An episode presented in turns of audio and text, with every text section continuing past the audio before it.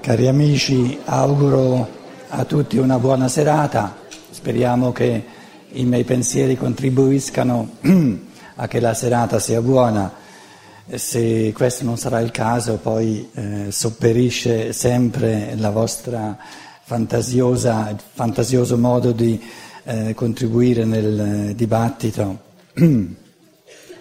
Naturalmente per me il dibattito è sempre più interessante che non la mia conferenza nel senso che durante la conferenza più o meno so già più o meno quello che eh, devo dire, invece quando arriva il dibattito non so mai cosa salta fuori, quindi è molto più interessante. Questa sera ci occupiamo di, entriamo un pochino più concretamente nel merito delle leggi dell'evoluzione, il tema è proprio senso e meta, origini e meta dell'evoluzione. Diciamo che l'origine è nel mondo spirituale, siamo scesi nel mondo materiale e ci siamo in pieno. Il senso di questo scendere nel mondo materiale è l'individualizzazione, il diventare io singolo, ognuno un io singolo, capace di pensare in proprio, di amare in proprio, di volere singolarmente e di agire individualmente. Quindi eh, il, il, senso diciamo, della, della, prima parte dell'evoluzione è, è, creare i presupposti, entrare nella materia come presupposto per essere un essere singolo, distinto e quindi non, non gestibile da altri esseri. Gli altri esseri poi concorrono naturalmente alla mia evoluzione, però essere un io significa che ognuno gestisce in prima persona la, prima, la, la sua evoluzione e gestisce anche gli aiuti eh, che gli vengono dati, nel senso che nulla gli viene imposto, nessuno di noi può evolversi senza, senza aiuti dal di fuori, però è un conto che gli aiuti dal di fuori vengano imposti, è un conto che ognuno di noi, a partire dalla libertà, abbia la possibilità di eh, come dire, di sceverare minimalmente, di scegliere, di, di vedere quali, quali, impulsi dal di fuori voglio accogliere e quali eh, voglio invece respingere. E il criterio per sapere quali impulsi dal di fuori, quali influssi ci, ci fanno bene e quali invece vogliamo respingere è di nuovo l'autonomia, è di nuovo la libertà. Ognuno di noi è intrinsecamente per natura grato e contento e lo vede positivo. Ogni aiuto dal di fuori, se vogliamo, ogni influsso dal di fuori che favorisce la mia libertà, quindi che mi aiuta a diventare ancora più libero, e invece ognuno di noi spontaneamente è nella sua natura, nella natura dell'uomo, di tendere a rintuzzare, a rifiutare, a respingere quegli impulsi che tendono a fagocitarmi, che tendono a manipolarmi e quindi a ridurre la mia libertà. Quindi anche il, il discorso dell'autonomia non è che ognuno di noi è autonomo nel senso che non ha bisogno di nessuno. Non c'è una persona autonoma in questo senso, ognuno di noi è, dipende in tantissimi modi da tutti gli altri esseri umani, però il discorso dell'autonomia è che è un conto se io ho la, la forza, anche il criterio, la capacità per gestire a partire dalla mia singolarità, dal sapere ciò che mi fa bene e ciò che, mi fa male. È un conto se ho la possibilità io di gestire gli, influssi, gli aiuti che mi vengono dal di fuori, in modo da poter decidere io quali eh, di quali mi avvalgo e quali invece respingo, un altro conto invece che gli impulsi che ognuno di noi deve ricevere, gli, gli influssi che ognuno di noi, di cui ognuno, ognuno di noi ha bisogno, e un altro conto se gli vengano imposti che lui non ci può fare nulla. Quindi il discorso dell'autonomia non dice che eh, ognuno di noi è un mondo a sé stante, indipendente, che non ha bisogno degli altri. No, eh, l'autonomia è di, di poter gestire, eh, diciamo, in libertà eh, il modo, quali influssi, quali impulsi, quali eh, aiuti dal di fuori e il modo in cui li lasciamo entrare in noi. Ora, eh, in un certo senso, se vogliamo semplificare un pochino la cosa, qui avete visto eh, che siamo, siamo, a metà strada, al mezzo del cammino di nostra vita. 4.000 ci sono, 4.000 mancano. Ci siamo? 4.000 mancano, sì. Questo tipo di influsso non, la, non ci lascia liberi. E questi soldi vanno pagati, eh? Il, chi, chi, vuole l'affitto non è che dice vabbè se gestisci liberamente questo tipo di, di influsso, capito? No, no, i soldi li vuole. Allora lo cancelliamo, prendo il, lo straccio che facciamo più presto, anzi più, più pulito in un certo senso. Um, ho dimenticato quello che volevo scrivere sulla lavagna. Ah, adesso ritorna, sì. Le, le, tre dimensioni fondamentali, semplificando le cose, a quel punto qui ero, sono il pensiero, il sentimento, le emozioni, diciamo una, una dimensione più profonda dell'uomo, il sentimento, poi c'è la volontà, gli impulsi volitivi, le decisioni di cosa voglio fare, la volontà, e queste tre, uno, due, tre, sfociano poi nell'azione, quattro, l'agire. Quindi pensare, sentire, volere, agire. Questa è la, diciamo, la, la trafila eh, di cui è fatto l'essere umano. Penso qualcosa e questo qualcosa mi, mi entusiasma, scende nel sentimento. Se mi entusiasma lo voglio, eh, coinvolge le forze di volontà. Se l'ho pensato, mi entusiasma e lo voglio, lo faccio. Quindi l'agire è il livello del fare qualcosa. Di questi quattro livelli soltanto uno è gestibile dal singolo in piena libertà ed è il pensiero. Tutto ciò che si rivolge al mio pensiero mi lascia libero, perché nel suo pensiero ognuno è libero. Invece lesivo della libertà è il tentativo di influire sull'altro direttamente sul, afferrando il sentimento o addirittura afferrando gli impulsi volitivi. Afferrare sul sentimento è il trascinare, il, il trascinatore. Naturalmente nessuno di noi ha, eh, è contrario al fatto che i pensieri, se uno esprime pensieri, che concomitamente ai pensieri ci sia anche una carica di sentimento, eccetera. L'importante è che ci siano i pensieri, non che non ci sia il sentimento. Se invece manca il pensiero, eh, allora viene direttamente afferrato il sentimento, cerca di, di, di, di infiammarmi o di, eh, una ipnosi di massa, eccetera, però manca il pensiero. Quando manca il pensiero, manca la libertà. Perché soltanto nel pensiero, nel gestire i pensieri, ognuno di noi è libero. Invece, quali sentimenti sorgono, nessuno di noi può decidere liberamente quali sentimenti in lui sorgono. Perché? A decidere quali sentimenti in noi sorgono, di simpatia, di antipatia, di avversione, di rabbia o di gioia o di... a decidere quali sentimenti in noi sorgono, cos'è? L'evoluzione passata, ciò che si chiama il karma. Quindi le forze del karma, le forze del... Tut, ciò che ognuno di noi ha compiuto attraverso i decenni di questa vita, attraverso i secoli e i millenni di altre vite eh, passate, eh, diciamo il subconscio della psicologia, è quello che si è formato in ognuno di noi come risultato di un cammino, di un lungo cammino. E queste forze karmiche, che sono forze dell'anima, il sentimento è il mondo dell'anima, invece il pensiero è più il mondo dello spirito, quello oggettivo, diciamo, no? L'anima è il mondo personale soggettivo, personale soggettivo, invece lo spirito è il mondo oggettivo, eh, diciamo, eh, eh universale. Ciò che esiste nella mia anima, il mondo della mia anima, che decide quali sentimenti sorgono in me in questo momento, è un mondo complesso della mia anima che si è costruito nel corso di una lunga evoluzione. L'affermazione di base è che ognuno di noi, ogni essere umano, partecipa a tutta l'evoluzione. Questo è un discorso di base che magari non abbiamo tempo adesso di, di fondarlo in, eh, in eh, eh, magari poi nella discussione, nel dibattito se volete, no?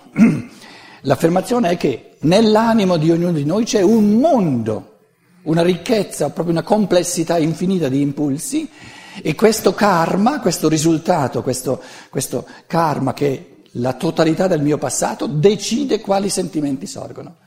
Quindi qui non sono libero io, ancora meno libero negli impulsi volitivi.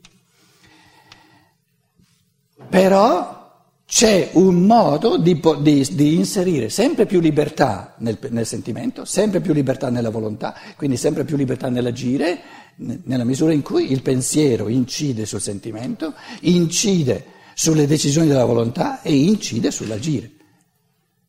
Quindi nella misura in cui è il pensiero sempre di più a prendere posizione nei confronti dei sentimenti, per cui io rifletto col pensiero sui miei sentimenti. Come mai, mi chiedo, come mai questo individuo mi suscita spontaneamente antipatia? Come mai? Comincio a rifletterci in chiave di pensiero, a farmi pensieri sul, sul cammino del karma, eccetera, e quindi comprendendo che c'è un passato, un lungo passato tra me e questa persona, che il risultato di questo passato è un'avversione che io trovo, allora mi chiedo in chiave di pensiero che cosa mi dice questa avversione? La prendo come un compito su cui lavorare per, per poter camminare ulteriormente e posso magari nel, nel, corso del tempo, non in un momento, non in un minuto, ma nel corso del tempo trasformare eh, questa avversione dell'animo, questa antipatia, in un compito positivo di evoluzione e posso di, arrivare al punto di essere contento, di essere grato del fatto che ci sia un'avversione, un'antipatia come compito per camminare oltre, non meno che eh, del fatto che ci sia una simpatia. Che cosa ci dice il pensiero sulla simpatia e sull'antipatia? Il pensiero ci, ci dice l'oggettività. Come, come, come, risposta di sentimento la simpatia ci piace di più, l'antipatia ci piace di meno. Ma il pensiero cosa dice? Il pensiero dice l'opposto, oggettivamente è proprio l'opposto. Quando, quando, tu hai un sentimento di simpatia ti aiuta di meno a, ad evolverti perché è, è una provocazione più piccola. Quando invece vivi un sentimento di antipatia hai una possibilità maggiore di crescere perché hai una forza maggiore da vincere. Quindi il pensiero mi dice potresti, se vuoi, no? addirittura essere più contento, essere più grato in una situazione di partenza di antipatia perché c'hai più da fare e quindi cresci di più, che in una situazione di antipatia che ti dà meno possibilità di lavorare su te stesso. Che non una, una che ti, di simpatia che ti dà meno possibilità di lavorare su te stesso. Ho detto di antipatia, di simpatia.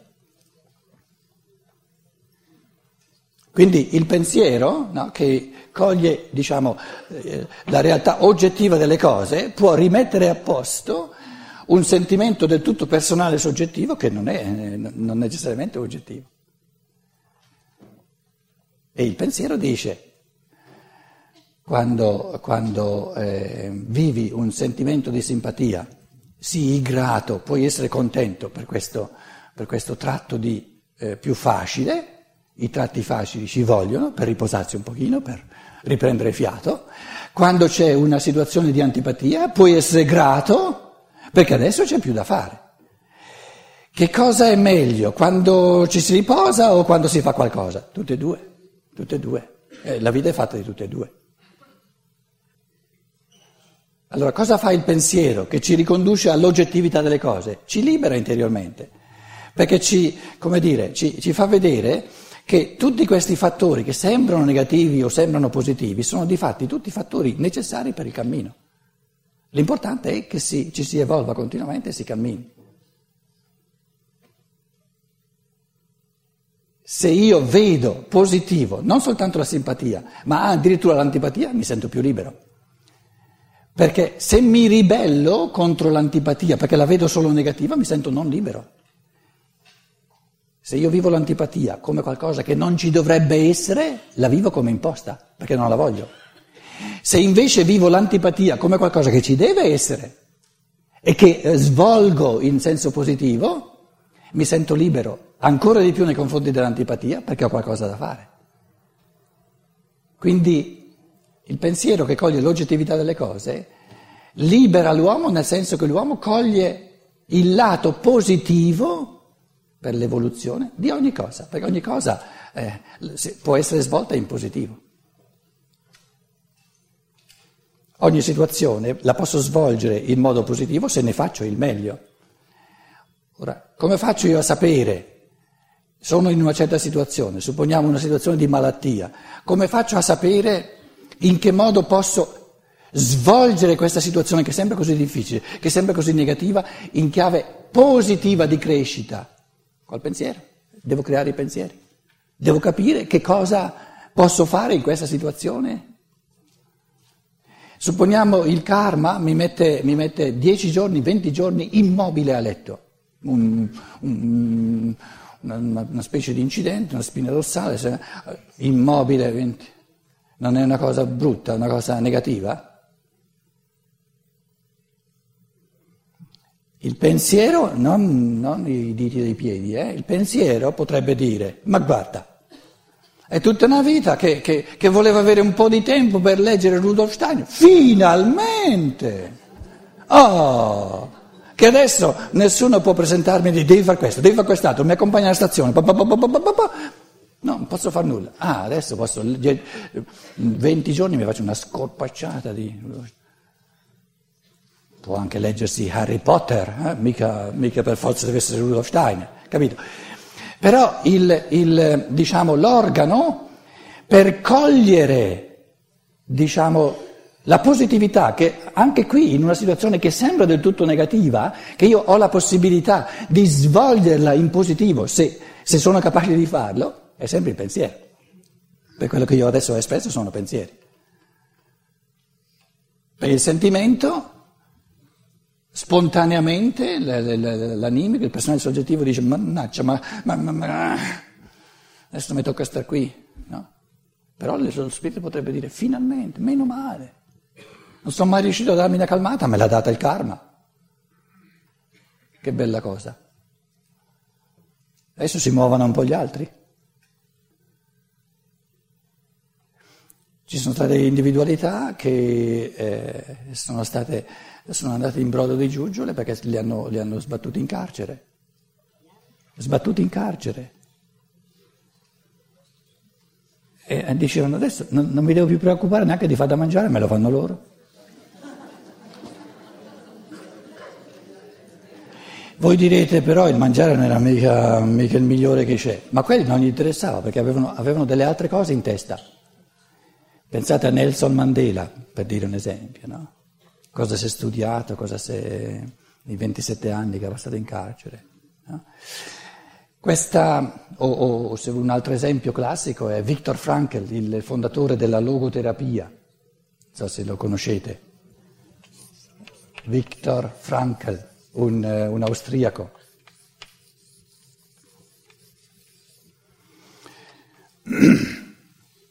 Lui ha scritto un libro dicendo non ha mai vissuto una libertà così assoluta come in un campo di concentrazione. È stato in un campo di concentrazione. Com'è? Di concentramento, si dice. Ah no, di concentrazione, eh, scusa. Campo di concentramento. C'è stato diversi anni e descrive che Proprio perché eh, le condizioni esterne concedevano un minimo di libertà, se poi si può parlare di libertà, lui si è accorto che eh, se si concentra sulla libertà dei pensieri, di ciò che lui pensa, eccetera, le condizioni esterne diventano così secondarie che, che, che praticamente eh, prima di entrare in un campo di concentramento era tutto preoccupato delle condizioni esterne e quindi viveva molto di meno la libertà del pensiero dove, dove, dove ognuno può fare tutto quello che vuole. Adesso che era in un campo di concentramento e le, le condizioni esterne erano proprio ridotte al minimo, lui ha svolto in positivo, col pensiero naturalmente, no? questa, questa situazione esterna e ha cominciato a rendersi conto di tutta la libertà che lui aveva nel gestire i suoi pensieri, nel gestire i suoi sentimenti, nel gestire la sua volontà. Adesso voi direte però non era libero nell'agire, anche quella può essere una fortuna, però soltanto il pensiero la può svolgere come fortuna, di nuovo. Prendiamo una persona che è seduta su, su una sedia a rotelle, no? che può, può, svolgere infiniti pensieri, ora illesa nelle sue facoltà eh, spirituali, può svolgere infiniti sentimenti, può svolgere, costruire dentro di sé infiniti atti volitivi, può volere eh, tantissime cose, belle per sé, per l'umanità, gli manca la possibilità di agire fisica, di diciamo, tradurre in azioni esterne questa triplice interiorità, pensiero, sentimento e la volontà è l'interiorità dell'uomo e con l'azione, con l'agire va verso l'esterno. No, non, vi, non, vi, voglio dire nulla contro l'agire, perché sarebbe una, eh, non sarebbe una bella cosa se, se facessimo soltanto eh, diciamo, andare in brodo di giugno la nostra interiorità e, e, e non incide sulla vita, non si fa nulla. Però prendiamo il caso di una persona che non può agire. C'è un vantaggio? Chi deve agire deve agire, però deve sapere che quando noi agiamo, agire significa inquinare la volontà.